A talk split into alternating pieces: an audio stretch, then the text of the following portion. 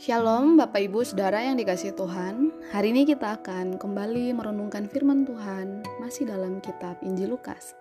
Renungan hari ini Bapak Ibu terambil dari Injil Lukas pasalnya yang ke-21 Nah Bapak Ibu yang dikasih Tuhan Dalam pasal ini terbagi cukup banyak perikop Dan LAI mencatat ada enam perikop. Tetapi pada hari ini saya akan membahas satu perikop saja yang uh, tidak tercatat dalam Injil yang lain, yaitu mengenai nasihat supaya berjaga-jaga terdapat di dalam ayatnya yang ke-34 sampai ayatnya yang ke-38. Ya, saya akan baca ayat 34 sampai 36 saja. Firman Tuhan berbunyi demikian. Jagalah dirimu supaya hatimu jangan syarat oleh pesta pora dan kemabukan serta kepentingan-kepentingan duniawi dan supaya hari Tuhan jangan datang dengan tiba-tiba jatuh ke atas dirimu seperti suatu jerat. Sebab ia akan menimpa semua penduduk bumi ini. Berjaga-jagalah senantiasa sambil berdoa supaya kamu beroleh kekuatan untuk luput dari semua yang akan terjadi itu dan supaya kamu tahan berdiri di hadapan anak manusia. Nah, Bapak Ibu Saudara yang dikasih Tuhan, pasal 21 ini secara umum membahas tentang tanda-tanda akhir zaman atau yang bisa disebut dengan istilah eskatologi. Diawali dari pembicaraan mengenai tanda menjelang keruntuhan bait Allah yang terdapat di dalam ayat yang kelima dan sampai ketujuh. Nah, Yesus kemudian bergerak ke topik eskatologi, yaitu topik mengenai hal-hal yang akan terjadi di eskaton atau di masa akhir dunia.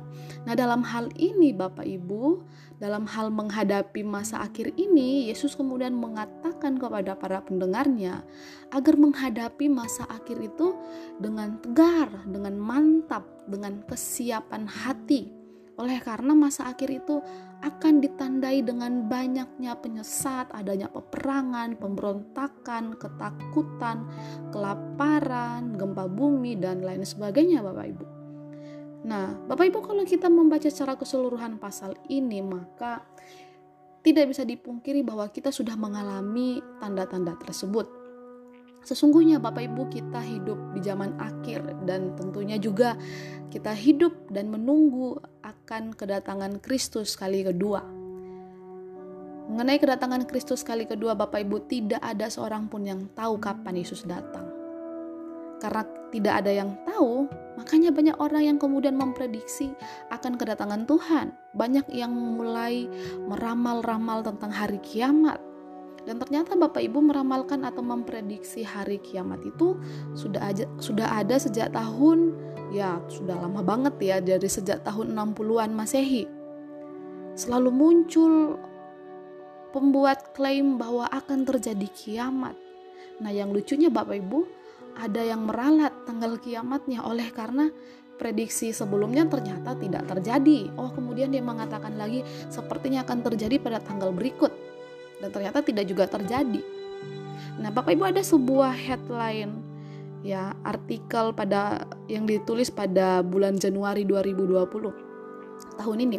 Nah, kemudian dia menuliskan seperti ini, headline-nya, kiamat diramalkan terjadi di bulan September 2020. Cek tanggalnya di sini. Wah, headline-nya berkata seperti itu dan kemudian ketika saya coba membaca artikelnya ternyata isi artikelnya itu mengatakan bahwa antara tanggal 22 sampai 28 September itu katanya akan ada bencana hebat yang akan memusnahkan peradaban manusia. Katanya akan ada asteroid besar yang akan menghantam bumi dan akhirnya memusnahkan sebagian besar penduduk bumi ini. Faktanya apa Bapak Ibu? Faktanya adalah bahwa hari ini kita masih menikmati anugerah dan sukacita Allah di sampai di bulan Desember, tidak terjadi apa-apa pada bulan September kemarin. Kita sudah sampai kepada bulan Desember. Tahun ini akan segera berganti, tetapi ramalan atau prediksi tentang akhir zaman itu ternyata tidak juga terjadi. Nah, terlalu banyak Bapak Ibu. Hal-hal yang diprediksi orang-orang mengenai datangnya hari Tuhan Manusia tidak pernah bisa tahu kapan tepatnya Yesus datang kembali. Namun yang pasti Bapak Ibu yang harus kita lakukan adalah berjaga-jaga, jangan jangan lengah, tetap waspada. Kita tidak boleh hanya diam dan menunggu tanpa melakukan apa-apa. Kita membutuhkan kesiapan diri. Itulah sebabnya Bapak Ibu firman Tuhan mengatakan dalam ayatnya yang ke-34, janganlah kita terlena akan kenikmatan dunia ini. Kalau sampai kita terlena akan rayuan dunia dan mengikuti nafsu dunia, maka penantian kedatangan Kristus itu bisa berbalik menjadi jerat bagi kita. Nah, Bapak Ibu yang dikasih oleh Tuhan, ingat bahwa kedatangan Kristus kali kedua adalah pasti dan Kristus datang sebagai hakim yang adil Orang benar pasti akan menikmati hidup yang kekal, tetapi orang fasik atau orang yang menolak keselamatan akan menerima hukuman yang kekal. Oleh sebab itu Yesus berkata, "Berjaga-jagalah senantiasa sambil berdoa." Nah, Bapak Ibu, doa membantu kita untuk kita tetap kuat di dalam Tuhan. Doa membantu kita untuk kita tetap kokoh di dalam iman. Mari Bapak Ibu Saudara tetaplah berdoa saya ingat ya seorang gembala sidang pernah berkata kepada saya, "Ayo berdoa. Banyak berdoa, banyak berkat. Kalau malas berdoa, maka kita akan menjadi lemah dan akan suka melakukan dosa." Nah, Bapak Ibu, fakta membuktikan bahwa kita sering terlena akan kenyamanan yang dunia tawarkan hati manusia itu sangat mudah berubah-ubah sehingga membuat kita mudah untuk terseret arus zaman yang juga terus berubah ini. Nah, Bapak Ibu jangan sampai kita menggenapi firman Tuhan yang mengatakan yang terdahulu menjadi yang terkemudian. Mari kita buka mata, kita buka telinga kita, buka hati, buka pikiran kita untuk kita tetap teguh berdiri di dalam iman kepada Yesus Kristus.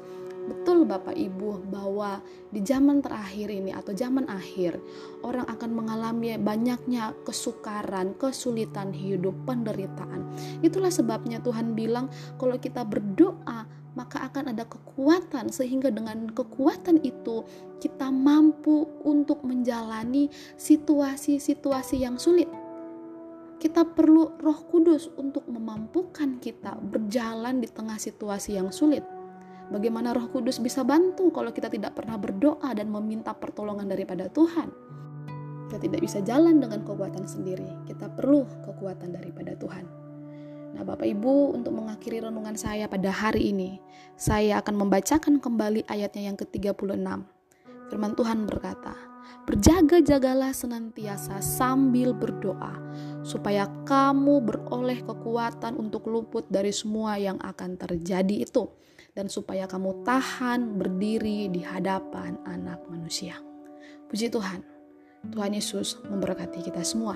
Shalom.